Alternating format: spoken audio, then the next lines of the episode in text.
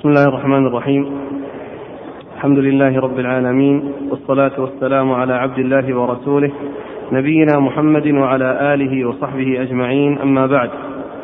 قال الإمام الحافظ أبو عيسى الترمذي رحمه الله تعالى في جامعه: أبواب الصلاة عن رسول الله صلى الله عليه وسلم.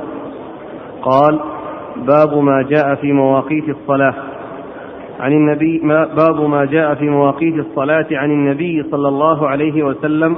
قال: حدثنا هناد بن السري قال: حدثنا عبد الرحمن بن أبي الزناد عن عبد الرحمن بن الحارث بن عياش بن أبي ربيعة عن حكيم بن حكيم وهو ابن عباد بن حنيف قال: أخبرنا نافع بن جبير بن مطعم قال: أخبرني ابن عباس رضي الله عنهما أن النبي صلى الله عليه وعلى آله وسلم قال: أمني جبريل عليه السلام عند البيت مرتين، فصلى الظهر في الأولى منهما حين كان الفيء مثل الشراك، ثم صلى العصر حين كان كل شيء مثل ظله، ثم صلى المغرب حين وجبت الشمس وأفطر الصائم، ثم صلى العشاء حين غاب الشفق، ثم صلى الفجر حين برق الفجر وحرم الطعام على الصائم، وصلى المرة الثانية الظهر حين كان ظل كل شيء مثله لوقت العصر بالأمس، ثم صلى العصر حين كان ظل كل شيء مثليه، ثم صلى المغرب لوقته الأول،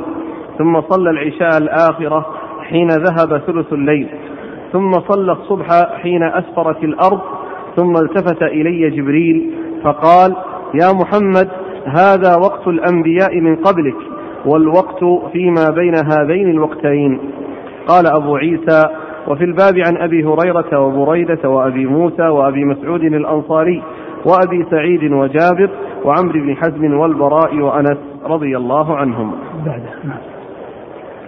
قال: أخبرني أحمد بن محمد بن موسى قال: أخبرنا عبد الله بن المبارك قال: أخبرنا حسين بن علي بن حسين قال: أخبرني وهب بن كيسان عن جابر بن عبد الله رضي الله عنهما عن رسول الله صلى الله عليه وعلى آله وسلم أنه قال: أمني جبريل، فذكر نحو حديث ابن عباس بمعناه ولم يذكر فيه لوقت العصر بالأمس. قال أبو عيسى: هذا حديث حسن صحيح غريب، وحديث ابن عباس حديث حسن صحيح.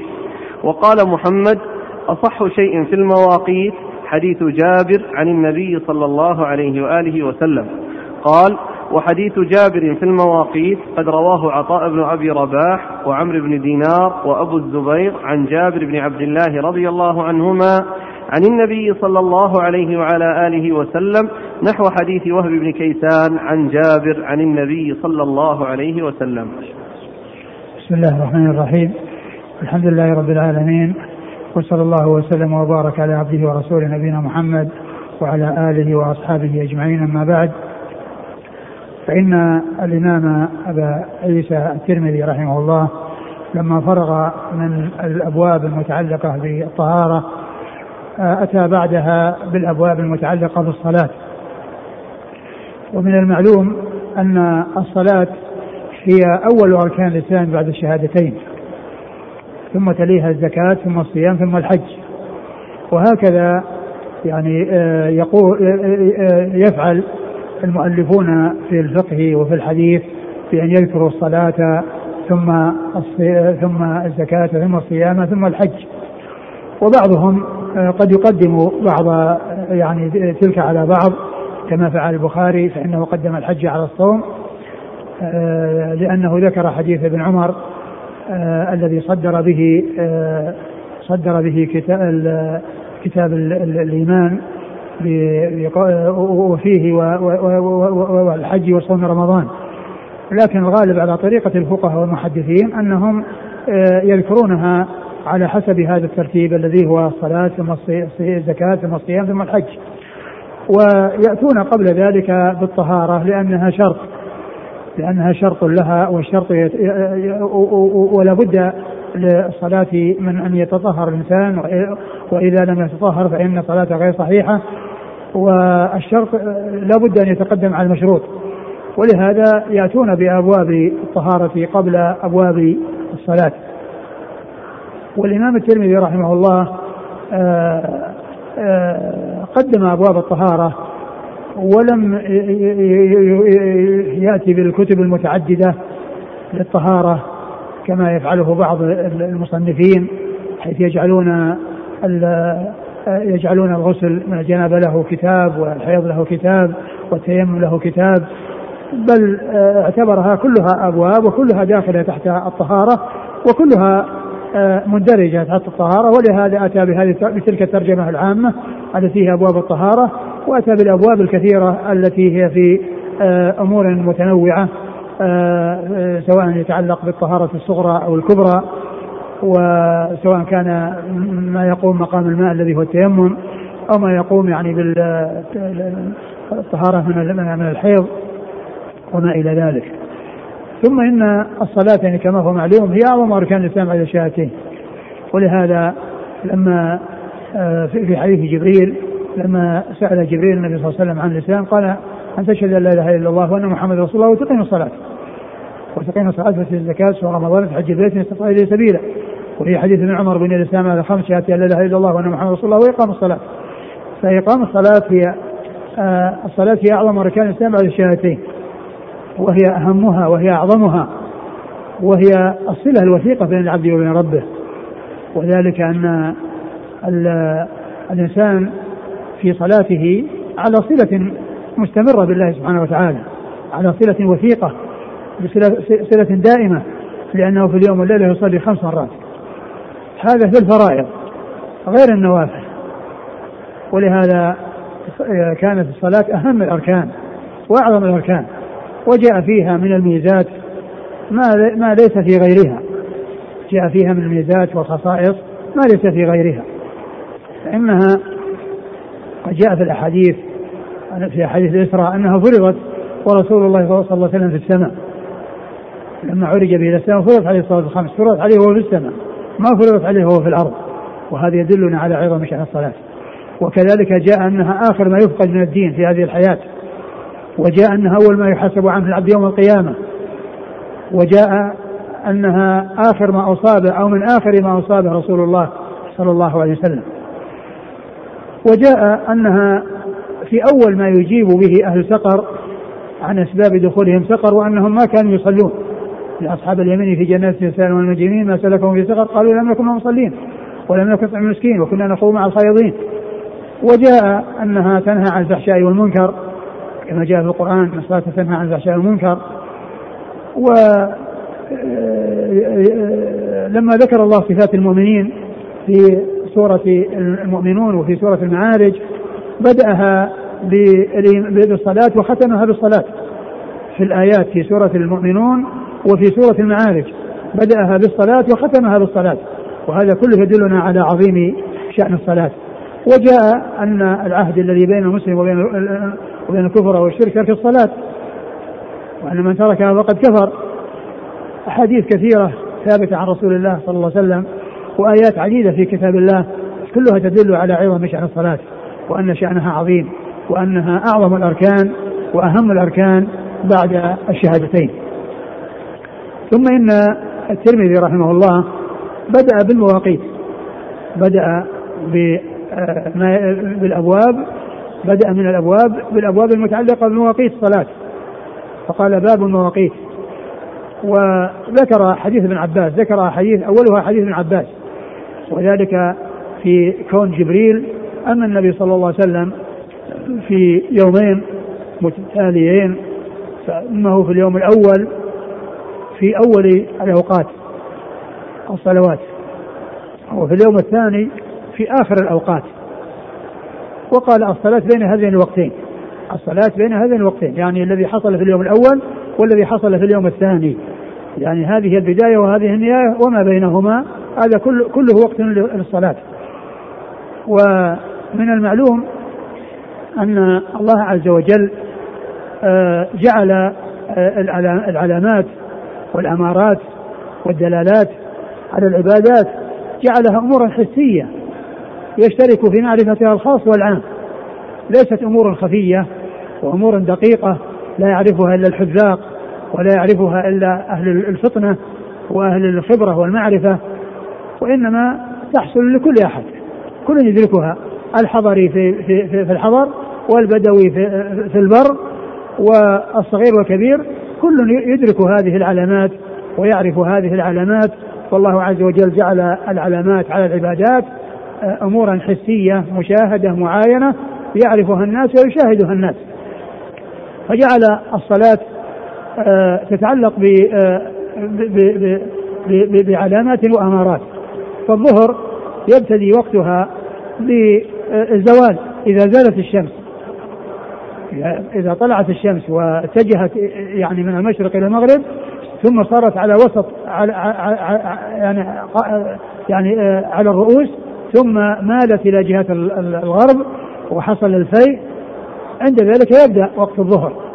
وهذا شيء يعرفه الخاص والعام، وإلى إلى إلى أن يكون ظل الشيء مثله، إلى أن يكون ظل الشيء طوله، يعني بعد بعد فيء الزوال وبعد الذي حصل في الزوال، هذا وقت الظهر.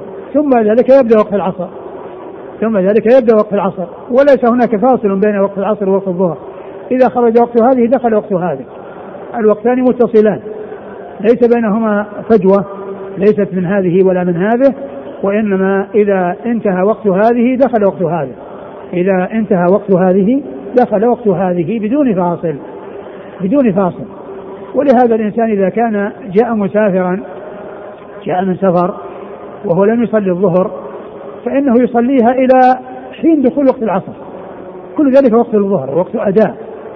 لا يقال أنه يعني يؤخر حتى يجي العصر، يؤخر حتى يجي العصر لأنه ما صلى الصلاة في وقتها، بل إلى حين دخول وقت العصر كل ذلك وقت لصلاة الظهر، كل ذلك وقت لصلاة الظهر.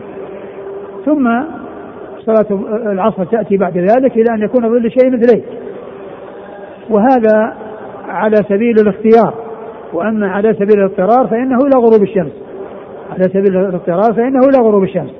ثم بعد ذلك يدخل وقت المغرب إذا غربت الشمس، والغروب يعني الشمس يشاهدها الناس ويعينونها، إذا غابت وتوارت عن الأبصار دخل وقت المغرب فيصلي الناس المغرب إلى أن يغيب الشفق الأحمر ويعني تأتي الظلمة الشديدة، فعند ذلك ينتهي وقت المغرب ثم يأتي وقت العشاء. وليس هناك فاصل بين وقت المغرب ووقت العشاء، بل هما متصلان كوقت الظهر والعصر، ليس بينهما فاصل، ليس بينهما فاصل، بل إذا غاب الشفق الأحمر ويعني اشتد الظلام وصار السماء كلها ظلام وليس هناك يعني شيء من آثار الشمس التي تبقى بعدها، فغاب الشفق الأحمر الذي هو آخر ما يكون من علامات الشمس، عند ذلك يأتي وقت العشاء ثم يستمر إلى نصف الليل، ثم يستمر إلى نصف الليل،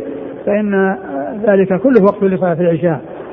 ثم يأتي وقت الاضطرار الذي هو إلى طلوع الفجر، وإذا طلع الفجر الذي هو الفجر الصادق الذي يكون معترضا في الأفق والذي يزداد شيئا فشيئا حتى تطلع الشمس، هذا هو أول وقت صلاة الفجر. ثم إلى طلوع الشمس، إلى طلوع الشمس هذا هو آخر وقتها، وبعد ذلك يكون قضاء، وبعد ذلك يكون يعني بعد طلوع الشمس يكون قضاء وليس أداء.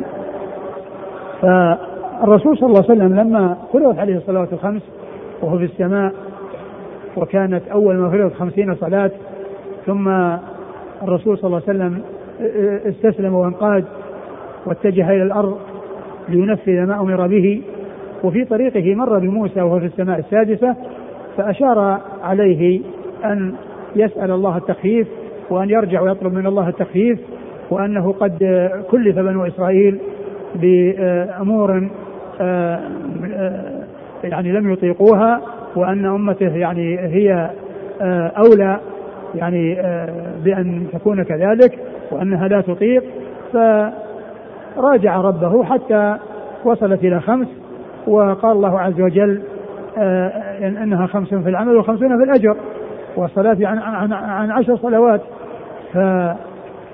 ولكن الذي حصل هو أن الرسول أنه نسخ قبل التمكن من الامتثال، نسخ فرض الخمسين قبل التمكن من الامتثال. ولكن فائدة هذا هذا الفرض ظهور الاستسلام والانقياد من الرسول صلى الله عليه وسلم، لأنه لما فرض على الخمسين خمسين صلاة استعد وقبل ورضي واتجه إلى الأرض لينفذ. ثم إن أنه حصل التخفيف، ولكن الخمس التي استقر عليها الأمر فيها يعني فيها تحصيل أجر الخمسين، لأن الصلاة بعشر صلوات والحسنة بعشر أمثالها، فهي خمس في العمل وخمسون في الأجر، خمس في العمل وخمسون في الأجر.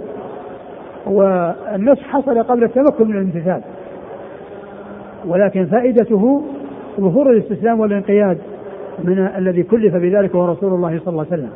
ونظيره ما حصل من إبراهيم الخليل حين أمر بذبح ابنه، وكل منهم استسلم وانقاد، ولكنه نسخ قبل التمكن من الامتثال. ولكن فائدة هذا الأمر استسلام وانقياد المأمور لما أمر به، وإن كان ذلك الذي أمر به يشق عليه غاية المشقة ألا وهو ذبح ابنه، ولكنه ظهر منه الاستسلام والانقياد منه ومن ابنه، ثم نسخ ذلك قبل التمكن من الامتثال. ثم إنه لما استقر الأمر على الخمس ونزل الرسول صلى الله عليه وسلم، أول صلاة صلاها الرسول صلى الله عليه وسلم هي صلاة الظهر، وقد نزل جبريل وصلى به في يومين متواليين، في أول وقت وفي آخر الوقت، وقال الصلاة بين هذين الوقتين، الصلاة بين هذين الوقتين. ف وكما ذكرت أن, أن الله جعل الأمارات والعلامات على العبادات أمور حسية، هذا فيما يتعلق بالصلاة. وأما الصيام فكذلك طلوع الفجر وغياب الشمس، طلوع الفجر يبدأ الصيام وغياب الشمس ينتهي الصيام، وكذلك الحج، وكذلك الصيام أيضا بدخول الشهر ورؤية الهلال وخروجه برؤية الهلال بأمور طبيعية مشاهدة معاينة بأمور حسية، وكذلك الحج أيضا يتعلق برؤية الهلال والحساب يكون على رؤية الهلال. فجعل الله عز وجل علامات العبادات والأمارات على العبادات أمور أمورا حسية مشاهدة معاينة لا يختص بها أحد دون أحد، وإنما هي عامة للناس جميعا يشترك فيها الحضري والبدوي والعالم والجاهل. وهذا من فضل الله عز وجل، إذ جعل تلك العبادات نصبت عليها هذه العلامات التي هي تدل عليها والتي يعول بها عليها. أقرأ الحديث الحديث الأول.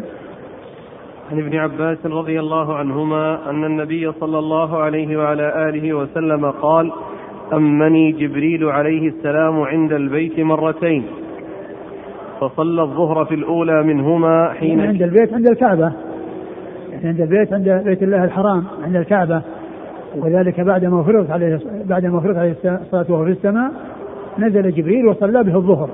فأول صلاة صلاها الرسول صلى الله عليه وسلم بعد الفرض بعد أن فرض عليه في السماء الظهر، ومعلوم أن صلاة الفجر قبلها وكانت في آخر الليل، ولكن التنفيذ إنما حصل من الظهر ومن صلاة الظهر، حيث جاء جبريل وأما النبي صلى الله عليه وسلم مرتين، مرة في أول وقت ومرة في آخره، وقال الصلاة بين هذين الوقتين.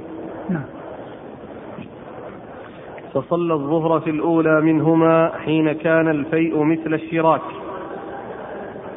صلى فصلى الظهر في الأولى منهما حين كان الفيء مثل الشراك، يعني في, في الأولى منهما يعني صلاتي العشي التي هي الظهر والعصر، في الأولى منهما أي من الصلاتين اللتين يعني هما في النهار، يعني في بعد نصف النهار وفي آخر النهار بعد نصفه، ويقال لهما صلاتي العشي لأنهما يأتيان في المساء بعد الزوال.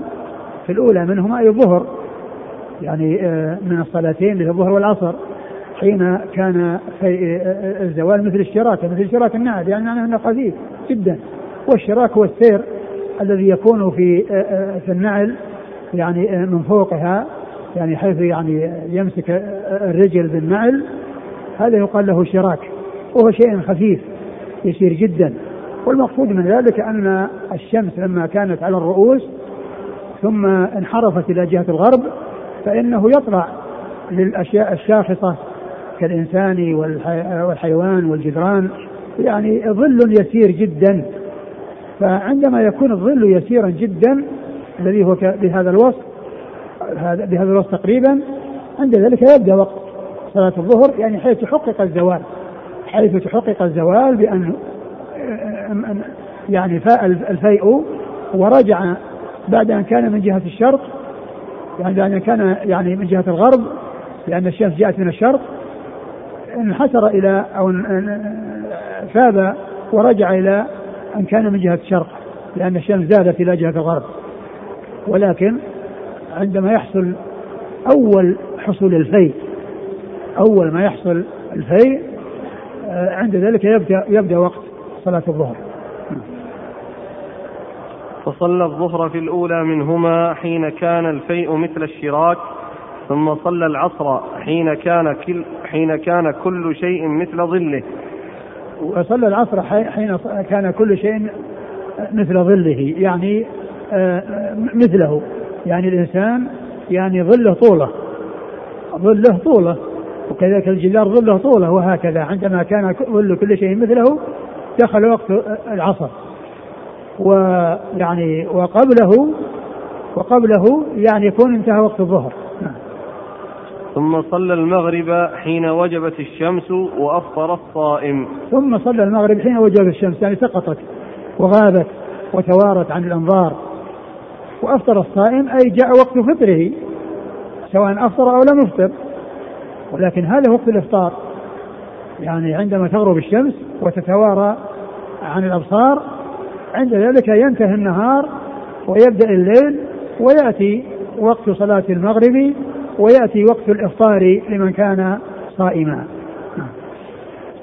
الأخ استشكل قوله أفطر الصائم، فيقول يعني هذا في مكة والصيام إنما فرض في المدينة. لا هذا هذا إخبار، أقول هذا إخبار عن عن عن ال عن ال الهيئة أو الحالة التي يكون فيها ال ال ال ومعلوم أنه كان هناك صيام يعني قبل ذلك، هناك صيام عاشوراء ويعني ال وكان هناك صيام، ولكن المقصود به أن الصائم معروف أنه ما ما يكون أفطاره إلا إذا غربت الشمس. ثم صلى العشاء حين غاب الشفق.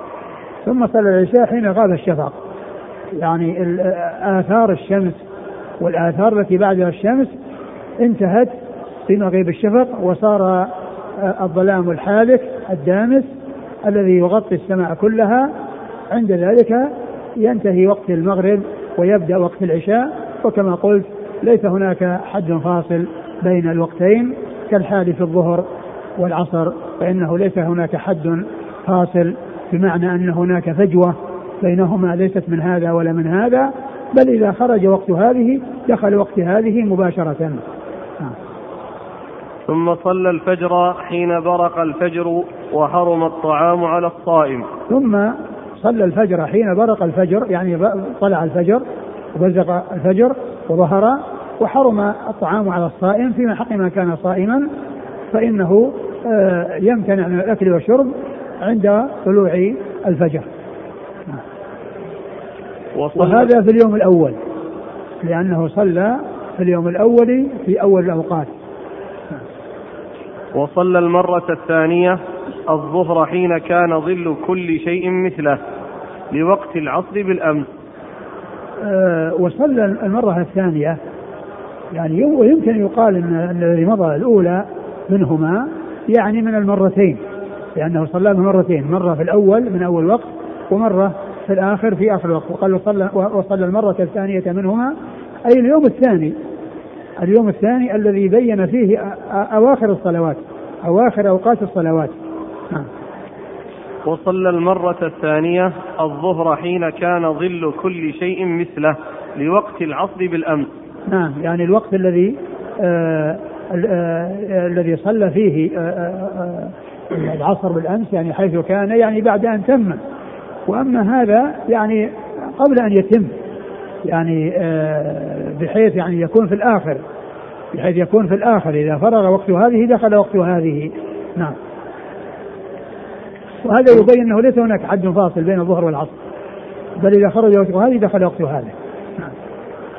ثم صلى العصر حين كان ظل كل شيء مثليه ثم صلى العصر حين كان ظل كل شيء مثليه لأنه صار من, من, من الزوال إلى أن يكون مثله وقت الظهر, ثم من كون ظل شيء مثله إلى أن يكون مثله هذا وقت العصر, هذا وقت العصر يعني طوله مرتين, طول الشاخص أو هذا مرتين ينتهي وقت العصر أي الاختياري, أي الوقت الاختياري, وأما الاضطراري فإنه يستمر إلى غروب الشمس.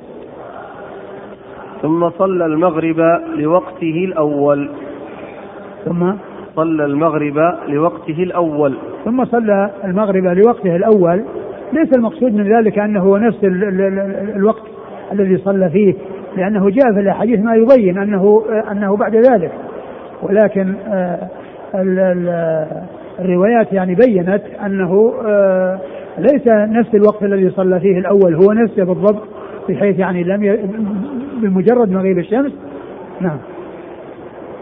ثم صلى العشاء الآخرة حين ذهب ثلث الليل ثم صلى العشاء الآخرة حين ذهب ثلث الليل, وهذا يعني في بعض الأحاديث أنه يمضي ثلث الليل, وجاء في بعضها نصف الليل, ونصف الليل ثابت عن رسول الله صلى الله عليه وسلم ويكون هو الحد الفاصل أو الحد الذي يكون به انتهاء الوقت الاختياري, انتهاء الوقت الاختياري الذي هو نصف الليل. ومعلوم أن, أن, أن الحساب من غروب الشمس إلى طلوع الفجر, الحساب حساب الليل ومعرفة نصف الليل وثلث الليل إنما هو بمعرفة المدة من غروب الشمس إلى طلوع الفجر, فإذا قسمت المدة بين غروب الشمس إلى طلوع الفجر يتبين النصف. وهذا يختلف اختلاف الأوقات في الشتاء والصيف, يعني يطول النهار ويقصر النهار, يطول الليل ويقصر الليل, ولكن معرفة الحساب يكون بمعرفة وقت الغروب ووقت طلوع الفجر, ثم يقسم الذي بينهما على نصفين على اثنين ويتبين به النصف. نعم. ثم صلى الصبح حين أسفرت الأرض ثم صلى الصبح حين أسفرت الأرض يعني حين حين حين يعني وجد الضياء التام. وقد جاء في بعض الأحاديث ما يدل على أن طلوع الشمس هو الحد الفاصل, ولهذا جاء في الحديث من أدرك ركعة يعني من صلاة الفجر قبل أن تطلع الشمس فقد أدرك الفجر, من أدرك ركعة قبل أن تطلع الشمس فقد أدرك الفجر, معناه أنه يعني يضيف لها أخرى ويكون أداء, وإذا لم يبق إلا أقل من ركعة معنى ذلك أنه فات الوقت. نعم. ثم التفت إلي جبريل فقال يا محمد هذا وقت الأنبياء من قبلك والوقت نعم. والوقت فيما بين هذين الوقتين. ثم التفت إلي جبريل وقال هذا وقت الأنبياء من بعدك من قبلك, قبلك. والمقصود وقت الأنبياء من قبلك أن فيه سعة, وأنه ليس يعني وقتا مضيقا بل فيه سعة, لكن ليس معنى ذلك أن هذا هو الحكم بالنسبة للأنبياء السابقين وأن صلاتهم كصلاتنا وأوقاتهم كأوقاتنا, بل يعني آه هذه الصلوات الخمس آه هي التي فرضها الله على هذه الأمة, وهذه مواقيتها كما بينتها السنة عن رسول الله صلى الله عليه وسلم.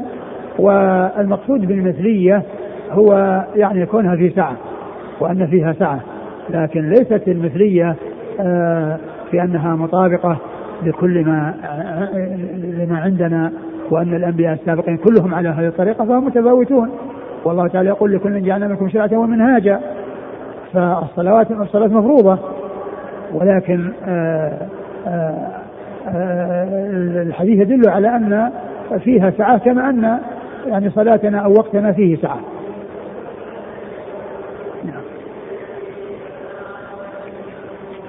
قال حدثنا هناد بن السري نقل يعني في أحمد شاكر وكذلك في عون المعبود عن ابن العربي كلاما يعني حول هذا حول هذا المسألة بهذا المعنى.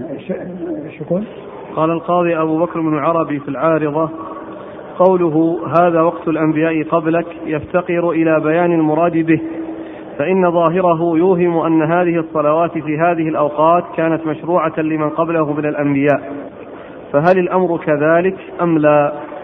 والوجه فيه أن نقول والله الموفق ثابت عن النبي صلى الله عليه وسلم أن جبريل قال له ذلك, والمعنى فيه هذا وقتك المشروع لك, يعني الوقت الموسع المحدود بطرفين الأول والآخر. وقوله وقت, وقت الأنبياء قبلك, يعني ومثله وقت الأنبياء قبلك, أي كانت صلاتهم واسعة الوقت وذات طرفين مثل هذا, وإلا فلم تكن هذه الصلوات على هذا الميقات إلا لهذه الأمة خاصة, وإن كان غيرهم قد شاركهم في بعضها. قال حدثنا هناد بن السري. هناد بن السري أبو السري ثقة أخرج له البخاري في خلق أفعال العباد ومسلم وأصحاب السنة. عن عبد الرحمن بن أبي الزناد. وعبد الرحمن بن أبي الزناد عبد الرحمن بن عبد الله بن ذكوان, وهو صدوق أخرجه البخاري تعليقا ومسلم في مقدمه وأصحاب السنة. عن عبد الرحمن بن الحارث بن عياش بن أبي ربيعة. عبد الرحمن بن الحارث وهو صدوق له أوهام, أخرج حديثه البخاري تعليقا وأصحاب السنة. البخاري في الأدب المفرد وأصحاب السنة. عن حكيم بن حكيم. عن حكيم بن حكيم وهو صدوق أخرج حديثه وأصحاب السنة. عن نافع بن جبير بن مطعم. عن نافع بن جبير بن مطعم وهو ثقة أخرجه أصحاب الكتب الستة.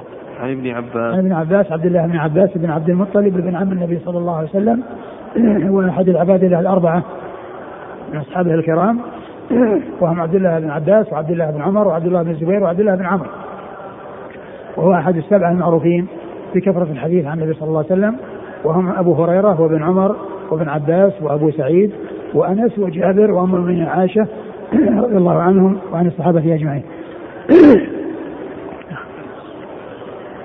قال أبو عيسى وفي الباب عن أبي هريرة. وفي الباب عن أبي هريرة يعني ما يتعلق بأوقات الصلوات. عن أبي هريرة وهو عبد الرحمن بن صخر الدوسي صاحب رسول الله صلى الله عليه وسلم, وحديث وهو أحد السبعة المعروفين بكثرة الحديث عن النبي صلى الله عليه وسلم. وبريدة. وبريدة من حصيب الأسلمي أخرج حديثه أصحاب الكتب الستة. وأبي موسى. وأبو موسى الأشعري عبد الله بن قيس أخرج حديثه أصحاب الكتب الستة. وأبي مسعود الأنصاري. وأبي مسعود عمرو بن عقبة بن عمرو الأنصاري رضي الله عنه, وهو وحديثه أخرجه أصحاب الكتب الستة. وأبي سعيد. وأبي سعيد الخدري سعد بن مالك بن سنان أحد السبعة المعروفين بكثرة الحديث عن النبي صلى الله عليه وسلم.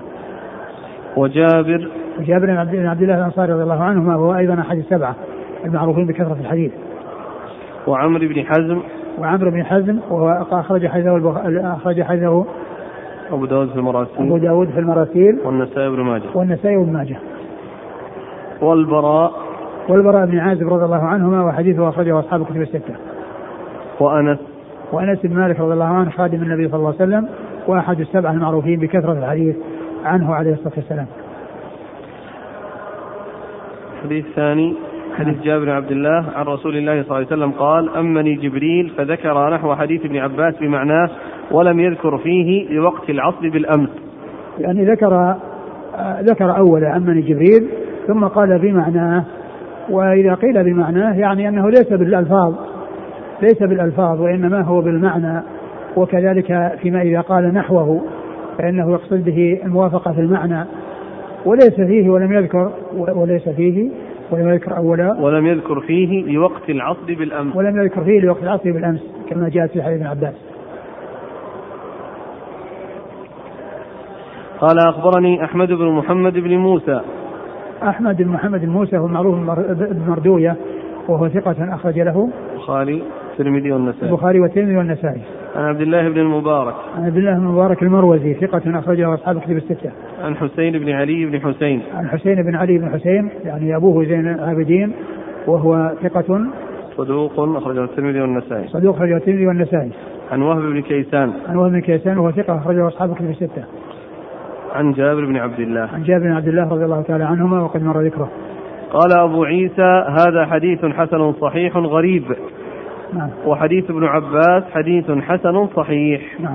وقال محمد أصح شيء في المواقيت حديث جابر عن النبي صلى الله عليه وسلم. وقال محمد عن البخاري محمد بن إسماعيل البخاري أمير المؤمنين في الحديث صاحب الصحيح, وتوفي سنة مئتين وستة وخمسين.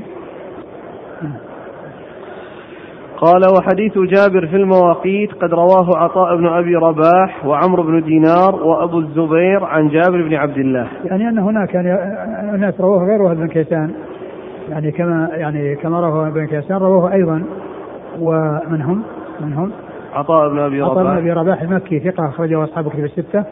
وعمر بن دينار عمرو بن دينار المكي ثقة أخرجه أصحاب الكتب الستة. وأبو الزبير وأبو الزبير محمد بن مسلم المكي وهو صدوق أخرجه أصحاب الكتب الستة. نحو نحو حديث وهب بن كيسان عن جابر عن النبي صلى الله عليه وسلم. قال رحمه الله تعالى: باب منه.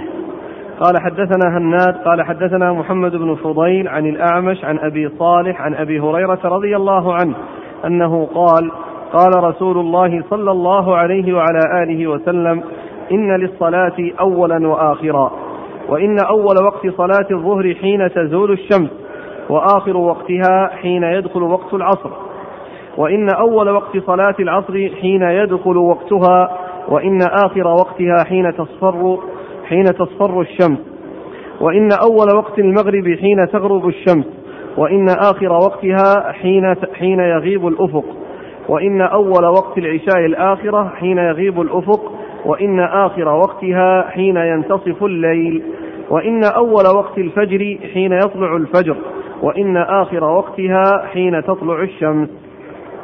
ثم ورد أبو داود هذه الترجمة وهي قول أبو عيسى الترمذي رحمه الله، قال: باب منه، يعني من الباب السابق الذي هو المواقيت، وهذا يعتبر كالفصل إذا ذكر الباب بدون ترجمة، ويعني وكان يعني بعد ترجمة فإنه يكون بمثابة الفصل من الترجمة السابقة، بمثابة الفصل من الترجمة السابقة. وقد أورد فيه حديث أبي هريرة رضي الله تعالى عنه وبين فيه مواقيت الصلاة وبين فيه مواقيت الصلاة وفيها أن أن أن العشاء تنتهي بنصف الليل، وأن الفجر الفجر تنتهي بطلوع الشمس، أن وقتها ينتهي بطلوع الشمس. الحديث الأول: قال صلى الله عليه وسلم: إن للصلاة أولا وآخرا، وإن أول وقت صلاة الظهر حين تزول الشمس. إن للصلاة أولا وآخرا، يعني وقت، يعني لها الوقت، كل صلاة له أول وآخر، كل صلاة لها وقت وله أول وآخر. آه. ثم وضح ذلك فقال: إن أول وقت صلاة الظهر حين تزول الشمس، إن وأ... أول وقت الظهر حين تزول الشمس، وآخر وقتها حين يدخل وقت العصر، حين وقت وقت العصر، يعني معناه إذا كان ظل الشيء مثله كما جاء في الحديث السابق. آه.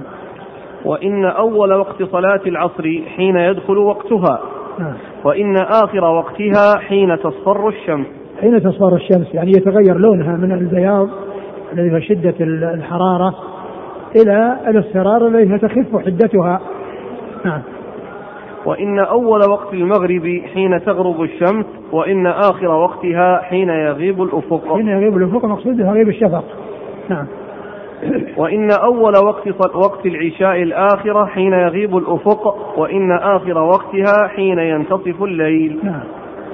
وإن أول وقت الفجر حين يطلع الفجر، وإن آخر وقتها حين تطلع الشمس. نعم.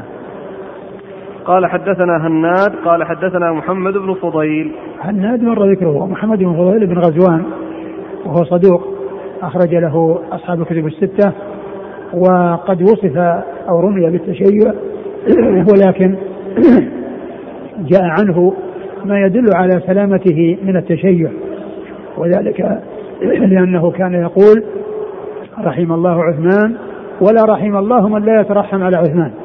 ومعلوم أن أن الشيعة أو الرافضة يعني لا يقولون مثل هذا الكلام، بل يتكلمون في عثمان وفي غير عثمان، وهذا يدل على سلامته من التشيع. ومثله الفضل بن دكين أبو نعيم، فإنه وصف بالتشيع، وقد جاء عنه أنه قال: ما كتبت علي الحفظة أنني سببت معاوية، ما كتبت علي الحفظة أنني سببت معاوية. وهذا يدل على سلامة من التشيع، وهذا يدل على سلامته من التشيع. ولقد ذكر ذلك الحافظ بن حجر في ترجمتيهما في مقدمة الفتح حديث الساري، لأن لأن ابن حجر في مقدمة الفتح ذكر الذين تكلم فيهم من رجال البخاري، وأجاب عن الكلام فيهم، وكان هذا هو جوابه عن ما تكلم في عن ما تكلم فيه في حق الفضل بن دكين اللي هو ابو نعيم، وكذلك محمد بن فضيل بن غزوان الذي معنا، فإنه نقل هاتين العبارتين الدالتين على سلامتهما مما رمي به. عن الأعمش عن الأعمش هو سليمان بن مهران الكاهلي الكوفي ثقة أخرجه أصحاب الكتب الستة. عن أبي صالح عن أبي صالح هو ذكوان سمان وهو ثقة أخرجه أصحاب الكتب الستة. عن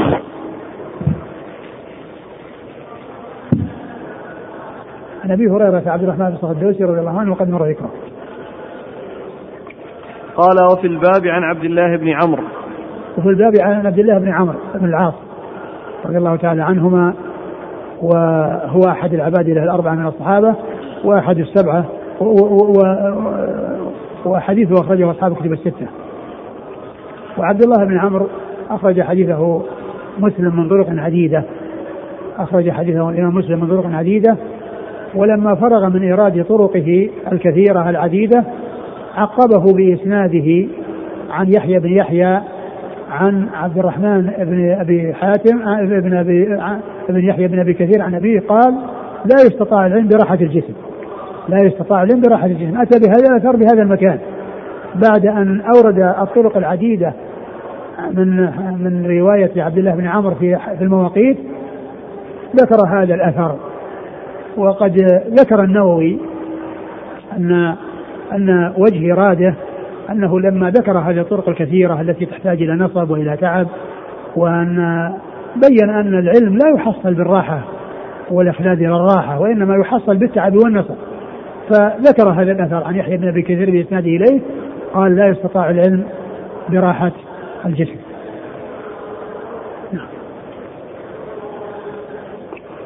قال أبو عيسى وهذا, وهذا أمر واضح العلم لا يحصل بالأماني والدعة والإخلاد إلى الراحة وإلى البطالة وإلى يعني قتل الأوقات يعني في غير طائل لا يحصل العلم إلا بالتعب والنصب والمشقة وما ساد من ساد إلا بالتعب والنصب والمشقة لا في قديم الزمان ولا في آخر الزمان. يعني نحن نعرف في هذا الزمان أناس برزوا واشتهروا بالعلم وصار لهم منزلة عند الناس خاصهم وعامهم مثل الشيخ بن باز وابن عثيمين الشيخ ابن عثيمين والشيخ الألباني رحمه الله الجميع وهؤلاء ما برزوا إلا بالتعب والنصب والمشقة ما حصلوا ما حصلوا بالإخلال إلى الراحة بل, لا ي... بل الأمر كما قال يحيى بن أبي كثير رحمه الله في هذا الأثر العظيم لا يستطاع العلم براحة الجسم.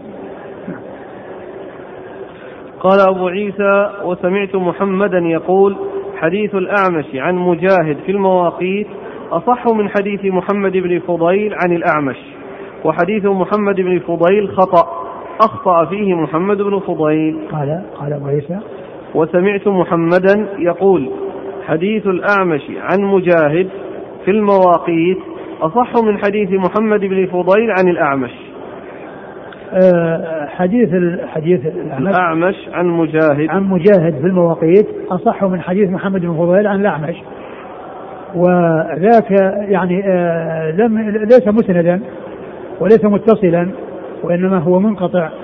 وأما حديث محمد بن فضيل هذا فإنه متصل ولكن والترمذي قال إنه خطأ وأن يعني رواية آه مجاهد أنها أرجح ولكن آه هذا الإسناد يعني صحيح وهو مطابق للأحاديث الكثيرة وليس مخالفا للأحاديث التي وردت يعني في ذلك فلا يعل يعني حديث أبي هريرة المتصل لحديث محمد بن فضيل في رواية الأعمش عن مجاهد فإن الراوي قد يرويه من طريق يعني متصلا وقد يرويه من طريق مرسلا فالحديث ثابت من هذه الطريقة الصحيحة المتصلة وأيضا من الأحاديث الأخرى الكثيرة التي هي دالة على ما دل عليه هذا الحديث. قال حدثنا هناد قال حدثنا أبو أسامة عن أبي إسحاق الفزاري عن الأعمش عن مجاهد قال كان يقال إن للصلاة أولا وآخرا فذكر نحو حديث محمد بن فضيل عن الأعمش نحوه بمعناه. وهذا, وهذا ذكر هو ينتهي إلى مجاهد ولم يسنده الرسول صلى الله عليه وسلم وإنما هو مبهم قال كان يقال كذا وكذا. ولكن كما عرفنا حديث محمد بن فضيل ثابت وهو مطابق للحديث الأخرى، فلا يعل يعني بهذا بطريق المجاهد. قال حدثنا هناد عن أبي أسامة. هناد مر ذكره، وأبو أسامة وأبو أسامة هو حماد بن أسامة. حماد بن أسامة هو ثقة أخرجه أصحاب الكتب الستة. عن أبي إسحاق الفزاري. عن أبي إسحاق الفزاري وهو إبراهيم بن محمد بن الحارث ثقة أخرجه أصحاب الكتب. إبراهيم محمد بن الحارث ثقة أخرجه أصحاب الكتب الستة. عن الأعمش عن مجاهد. عن الأعمش مر ذكره، وهو مجاهد بن جبر المكي ثقة أخرجه أصحاب الكتب الستة. قال رحمه الله تعالى باب منه. قال حدثنا أحمد بن منيع والحسن بن الصباح البزار وأحمد بن موسى وأحمد بن محمد بن موسى المعنى واحد. قالوا حدثنا إسحاق بن يوسف الأزرق عن سفيان الثوري عن علقمة بن مرثد عن سليمان بن بريدة عن أبيه رضي الله عنه أنه قال: النبي صلى الله عليه وآله وسلم رجل فسأله عن مواقيت الصلاة فقال: أقم معنا إن شاء الله. فأمر بلالا فأقام حين طلع الفجر، ثم أمره فأقام حين زالت الشمس فصلى الظهر، ثم أمره فأقام فصلى العصر والشمس بيضاء مرتفعة، ثم أمره بالمغرب حين وقع حاجب الشمس، ثم أمره بالعشاء فأقام حين غاب الشفق، ثم أمره من الغد فنور بالفجر، ثم أمره بالظهر فأبرد وأنعم وأنعم أن يبرد، ثم أمره بالعصر فأقام والشمس آخر وقتها فوق ما كانت، ثم أمره فأخر المغرب إلى قبيل أن يغيب الشفق، ثم أمره بالعشاء فأقام حين ذهب ثلث الليل، ثم قال: أين السائل عن مواقيت الصلاة؟ فقال الرجل: أنا. فقال: مواقيت الصلاة كما بين هذين. ثم أورد أبو عيسى رحمه الله ترجمة باب منه، أي يعني مثل ما تقدم هو كالفصل من الترجمة السابقة. وقد أورد في حديث بريدة بن الحصيب الأسلمي رضي الله عنه أن رجلا سألنا السلام عن مواقيت الصلاة فقال: أقم معنا إن شاء الله، يعني ف وذلك ليبين له بالفعل هذه المواقيت. فأمر بلالا فأقام الصلاة في كل يوم من الأيام ابتداء من الفجر إلى يعني أن أكمل يومين، في اليوم الأول في أول وقت، واليوم الثاني في آخر الوقت، واليوم الثاني في آخر وقت. وقال له: أين السائل؟ وقال: أنا. فقال يعني بين هذين الوقتين. وهذا تعليم بالقول والفعل، هذا تعليم بالقول والفعل، لأنه أراد أن يشاهد وأن يدرك يعني ذلك بالمشاهدة، وأيضا بالقول بقوله صلى الله عليه وسلم: الصلاة بين هذين الوقتين. ما بين هذين الوقتين يعني ما حصل في اليوم الأول بين ما حصل في اليوم الأول وبين ما حصل في اليوم الثاني. نعم.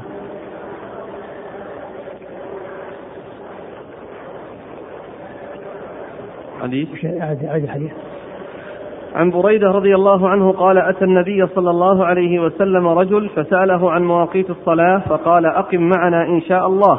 فأمر بلالا فأقام حين طلع الفجر، ثم أمره هذا في اليوم الأول حين طلع الفجر، صار في أول وقتها.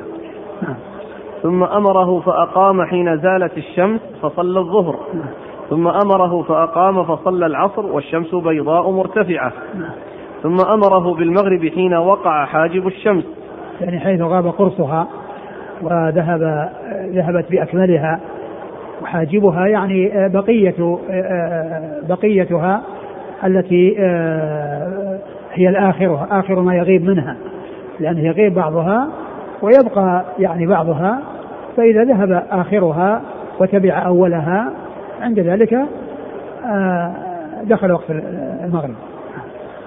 ثم أمره بالعشاء فأقام حين غاب الشفق، ثم أمره من الغد فنور بالفجر. نور بالفجر يعني أسفر، أسفر جدا، يعني حتى يعني يعني يعني ظهر الإسفار واتضح النهار. نعم. ثم أمره بالظهر فأبرد وأنعم أن يبرد. فأبرد يعني أخرها عن أول وقتها، وأنعم يعني زاد يعني في الإبراد، يعني زاد في التأخير، يعني زاد في التأخير. نعم. ثم أمره بالعصر فأقام والشمس آخر وقتها فوق ما كانت. نعم. ثم أمره فأخر المغرب إلى قبيل أن يغيب الشفق. نعم. ثم أمره بالعشاء فأقام حين ذهب ثلث الليل. نعم. ثم قال: أين السائل عن مواقيت الصلاة؟ فقال الرجل: أنا. فقال: مواقيت الصلاة كما بين هذين. نعم. قال: حدثنا أحمد بن منيع. أحمد بن منيع ثقة أخرجه أصحاب كتب الستة. والحسن بن الصباح البزار. والحسن بن الصباح ثقة صدوق يهم. أخرج له البخاري وأبو داود والترمذي والنسائي. وأحمد بن محمد بن موسى. وأحمد بن محمد بن موسى هو المردوي الذي مر ذكره قليلا. قال: المعنى واحد. قالوا: حدثنا إسحاق بن يوسف الأزرق. إسحاق بن يوسف الأزرق ثقة أخرجه أصحاب كتب الستة. عن سفيان الثوري. عن سفيان بن سعيد المسروق الثوري ثقة وفقيه أخرجه أصحاب كتب الستة. عن علقمة بن مرثد. علقمة مرثد مرثد ثقة أخرجه أصحاب كتب الستة. عن سليمان بن بريدة. عن سليمان بن بريدة هو ثقة أخرجه أصحاب أصحاب مسلم وأصحاب السنن. عن أبيه. عن أبيه وهو بريدة بن حصيب رضي الله عنه وقد مر ذكره. قال أبو سليمان بن بريدة أخوه عبد الله بن بريدة كذلك مشهور بروايته عن أبيه, إلا أن عبد الله بن بريدة روى عنه أصحاب الكتب الستة حتى البخاري روى عنه, وأما سليمان فلم يروي له البخاري وإنما روى له أصحاب الكتب ما عدا البخاري. قال أبو عيسى: هذا حديث حسن غريب صحيح. قال: وقد رواه شعبة عن علقمة بن مرثد أيضا, يعني طريق أخرى. شعبة بن الحجاج الواسطي ثم البصري ثقة أخرجها أصحاب الكتب الستة عن علقمة يعني بالإسناد الأول. قال رحمه الله تعالى: باب ما جاء في التغليس بالفجر. قال: حدثنا قتيبة عن مالك بن أنس قال: وحدثنا الأنصاري قال: حدثنا معن قال: حدثنا مالك عن يحيى بن سعيد عن عمرة عن عائشة رضي الله عنها أنها قالت: إن كان رسول الله صلى الله عليه وعلى آله وسلم ليصلي الصبح فينصرف النساء. قال الأنصاري: فيمر النساء متلفعات بمروطهن ما يعرفن من الغلس. وقال قتيبة: متلفعات. ثم أورد أو بعد أن ذكر أبو عيسى رحمه الله في الباب السابق ما يتعلق بأوقات الصلاة بدايتها ونهايتها, يعني فيما يتعلق بها كلها في كل وقت من الأوقات الخمسة. بعد ذلك أتى بالأبواب التي تتعلق بكل صلاة في تبكير بها وتأخيرها, فأتى بتراجم خاصة في كل في كل صلاة من الصلوات. فبدأ بالفجر. قبل ما جاء في التغليس, والتغليس يعني يكون أنه يتابعها بغلس, والغلس هو اختلاط الضياء بالظلام, لأنها تكون بعد طلوع الفجر, وبعد ما يطلع الفجر فيه ظلام وفيه, وفيه ضياء, يعني فيه ظلام الليل وفيه ضياء النهار, لأن النهار يدخل بطلوع الفجر النهار يدخل بطلوع الفجر ويكون فيه الظلام مختلط بالنور, وهذا هو الغلس, هذا هو المراد بالغلس, يعني من اختلاط الضياء بالنور, ضياء النهار الذي حصل بعد طلوع الفجر بضياء الليل بظلام الليل الذي هو آه يعني آه كان موجودا قبل طلوع الفجر, فبقاياه واختلاط هذا بهذا يعني صار يعني بين الظلام الشديد وبين الإسفار الشديد, فهذا هو الغلس. والمقصود بالتغليس يعني الاتيان بها في أول وقت في أول وقتها. التغليس يعني كونها تصلى الفجر في أول وقتها, تؤتى بها في أول وقتها, بحيث يعني يكون هناك يعني ظلام مع وجود الضياء, لكن لا يتمكن فيه من المعرفة لا يتمكن فيه من المعرفة. ثم ورد في حديث عائشة رضي الله عنها وأن أن أن أن أن قالت: إن كان كانت النساء يصلين مع رسول الله الفجر ثم يرجعن متلففات أو متلفعات بمروطهن ما يعرفهن أحد من الغلس ما يعرفهن أحد من الغلس يعني بسبب الظلام وبقايا الظلام لا يعرفنا. فيعني فهذا فيه بيان أن الصلاة كانت في أول وقتها, هذا بيان أن الصلاة في أول وقتها, وهذا هو المعروف عن النبي صلى الله عليه وسلم وعن أصحابه أنهم كانوا يبكرون يعني بصلاة الفجر, وأنهم يبادرون إلى الإتيان بها بعد دخول وقتها.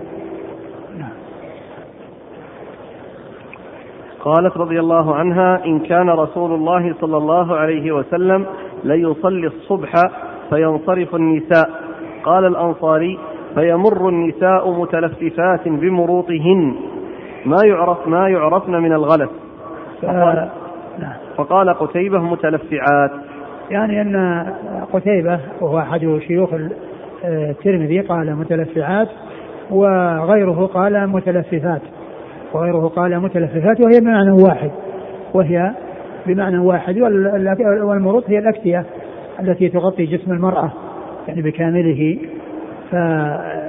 فينصرفنا يعني بعد انتهاء الصلاة متلفعات أو متلففات مروطهن أكتيتهن ما يعرفهن أحد من الغلس أي بسبب الغلس. نعم. قال حدثنا قتيبة قتيبة بن سعيد بن جميل بن طريف البغلاني ثقة أخرجه أصحاب الكتب الستة. عن مالك بن أنس عن مالك بن أنس وهو إمام دار الهجرة المحدث الفقيه أحد أصحاب المذاهب الأربعة المشهورة من مذاهب أهل السنة وحديثه أخرجه أصحاب الكتب الستة. قال وحدثنا الأنصاري قال وحدثنا الأنصاري وهذا يعني طريق أخرى. الأنصاري هو إسحاق بن موسى الأنصاري وهو ثقة أخرجه مسلم والترمذي والنسائي وابن ماجه ثقة أخرجه مسلم والترمذي والنسائي وابن ماجه.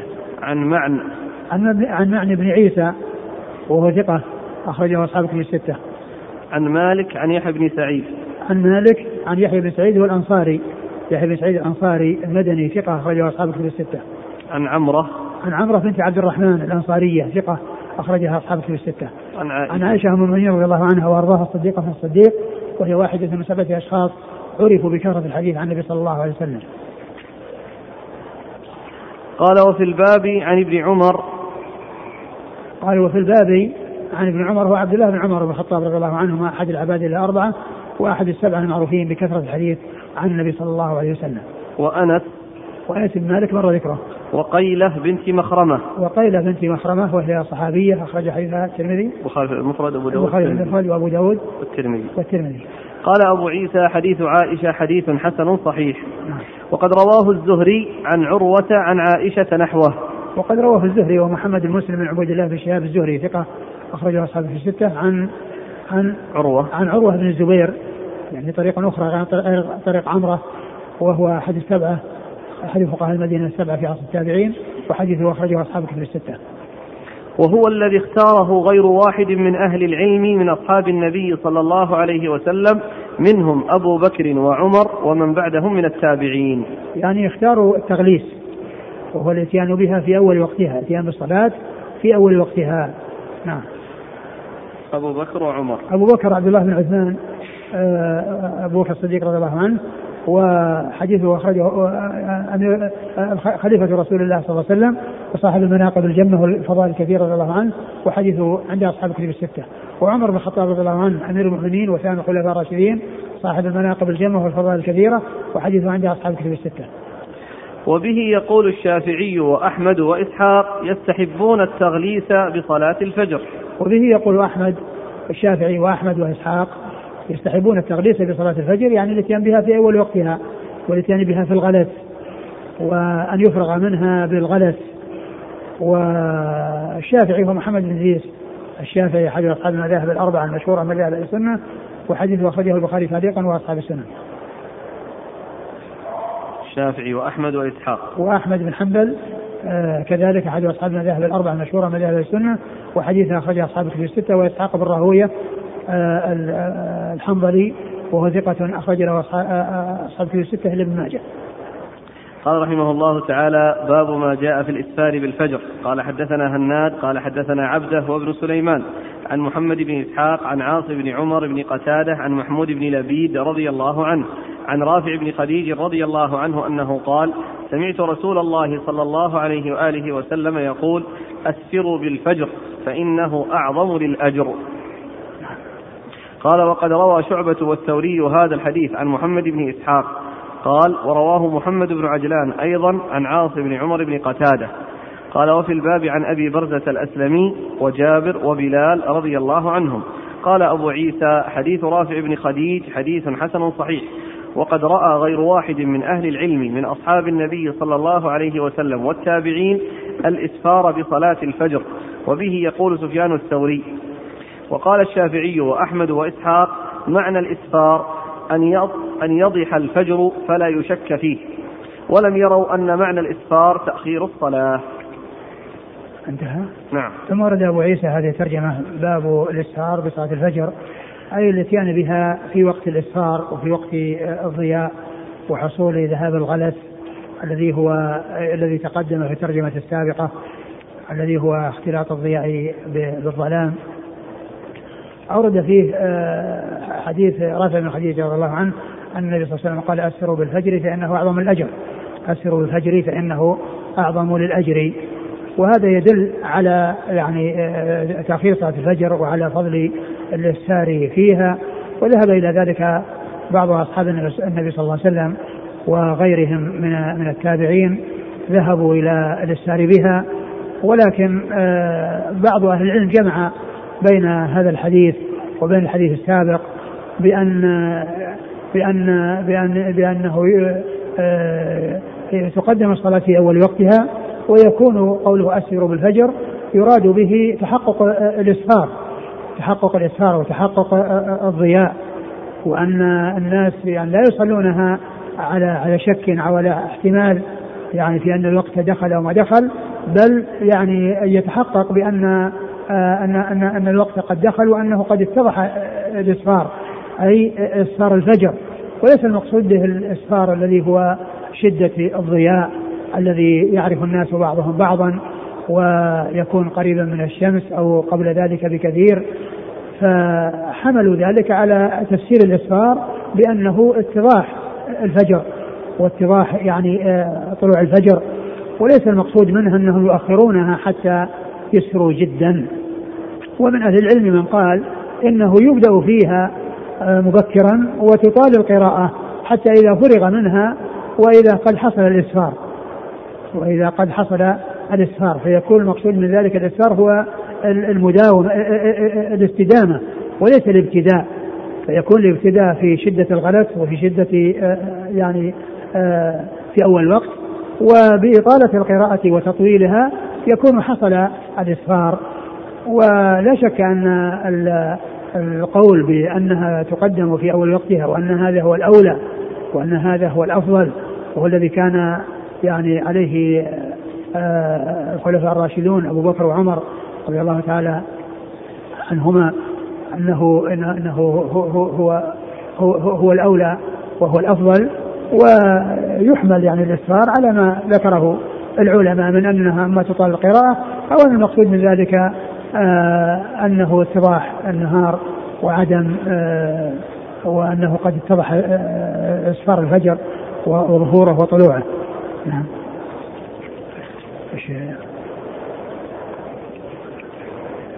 رجال. قال حدثنا هناد عن عبده هو ابن سليمان. عبده بن سليمان ثقة أخرج أصحاب الكتب الستة. عن محمد بن إسحاق. محمد بن إسحاق المدني صدوق أخرج البخاري تعليقا ومسلم وأصحاب السنن. عن عاصم بن عمر بن قتادة. عن عاصم بن عمر بن قتادة وهو ثقة أخرج أصحاب الكتب. ثقة أخرج أصحاب الكتب الستة. عن محمود بن لبيد. عن محمود بن لبيد رضي الله عنه هو صحابي صغير أخرج حديثه. البخاري في المفرد ومسلم وأصحاب السنن. البخاري في المفرد ومسلم وأصحاب السنن. عن رافع بن خديج رضي الله عنه وحديثه أخرجه أصحاب الكتب الستة. قال وقد روى شعبة والثوري هذا الحديث عن محمد بن إسحاق، يعني أن فيه متابعة للراوي عن محمد بن إسحاق وأيضا متابعة لمحمد بن إسحاق. قال ورواه محمد بن عجلان أيضا عن عاصم بن عمر بن قتادة، وهذه متابعة لمحمد لمحمد بن إسحاق. رجال محمد بن عجلان. محمد بن عجلان المدني صدوق أخرجه البخاري تعليقا ومسلم وأصحاب السنة. قال وفي الباب عن أبي برزة الأسلمي. أبو برزة الأسلمي رضي الله عنه صحابي أخرجه أصحابه في الستة. وجابر وبلال. وجابر رضي الله عنه مر ذكره، بلال مؤذن الرسول صلى الله عليه وسلم وحديثه أخرجه أصحابه في الستة. قال أبو عيسى حديث رافع بن خديج حديث حسن صحيح، وقد رأى غير واحد من أهل العلم من أصحاب النبي صلى الله عليه وسلم والتابعين الإسفار بصلاة الفجر، وبه يقول سفيان الثوري. نعم. وقال الشافعي وأحمد وإسحاق معنى الإسفار أن يضيح الفجر فلا يشك فيه، ولم يروا أن معنى الإسفار تأخير الصلاة. نعم. انتهى. انتهى. نعم. والله أعلم، وصلى الله وسلم وبارك على رسولنا محمد وعلى آله وصحبه أجمعين. جزاكم الله خيرا، بارك الله فيكم ونفعنا الله ما قلتم.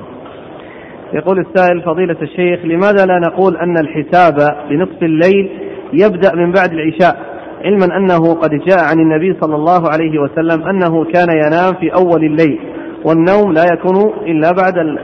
يعني معلوم أن أول الليل يعني بعد الصلاة لأنه ما ينام قبل الصلاة، لكن الليل يعني يبدأ بغروب الشمس يعني كما هو معلوم، يعني إذا إذا أقبل الليل من أدبر النهار من ها هنا وأقبل الليل من ها هنا فقد أفطر الصائم، يعني معناه أن الليل يعني وقت وقت الغروب. ومعلوم أن أن صلاة المغرب هي هي يعني كلها وتر النهار مع أنها في الليل، وذلك لقرب وقتها من النهار، وليست هي من النهار بل هي من الليل صلاة المغرب صلاة الليل، ولهذا يجهر فيها بالقراءة. قوله ما يعرفن من الغلس مفهومه أنهن يعرفن في غير غلس، وبهذا المفهوم استدل بعض من يرى جواز كشف المرأة لوجهها. هذا غير غير واضح، هذا ليس من الأمور الواضحة الجلية التي يستدل بها. ثم أيضا لا يلزم أن يكون يعني ذلك بمعرفة يعني بالوجه، بل يكون أيضا معرفة الأشخاص والهيئات، يعني قد تعرف المرأة يعني بجسمها وبحجمها وبيعني صغرها وقصرها وطولها وعرضها. نعم. هل هناك أصل لتقسيم الأوقات إلى وقت اختياري ووقت اضطراري؟ يعني جاء في بعض الأحاديث يعني، والأصل الذي بني عليه أو الذي يستدلون به ليس حديث ليس في النوم تفريط، إنما التفريط على من يؤخر الصلاة حتى يأتي وقت الصلاة التي بعدها حتى يأتي وقت الصلاة التي بعدها. قالوا فهذا يدل على أن كل صلاة فإن فإنها تتصل بالتي بعدها إما اختيارا وإما اضطرارا. ومعلوم أن الظهر والعصر والمغرب يعني إلى وقت إلى إلى دخول وقت العصر وقت المغرب كل وقت العشاء كله اختياري، وأما العصر ففيها اختياري وفيها اضطراري، فيها اصفرار الشمس وإلى غروب الشمس. ونصف الليل يدل عليه حديث ليس منه تفريط. وكل الصلوات تتصل بالصلوات التي قبلها، إما يعني تتصل بالتي بعدها، يعني إما انتهاء وقت اختياري أو اضطراري، إلا الفجر فإنها تنتهي بطلوع الشمس، ويكون من طلوع الشمس إلى الزوال هذه هذا وقت لا ليس من أوقات الصلوات. جزاكم الله خيرا وبارك الله فيكم ونفعنا الله.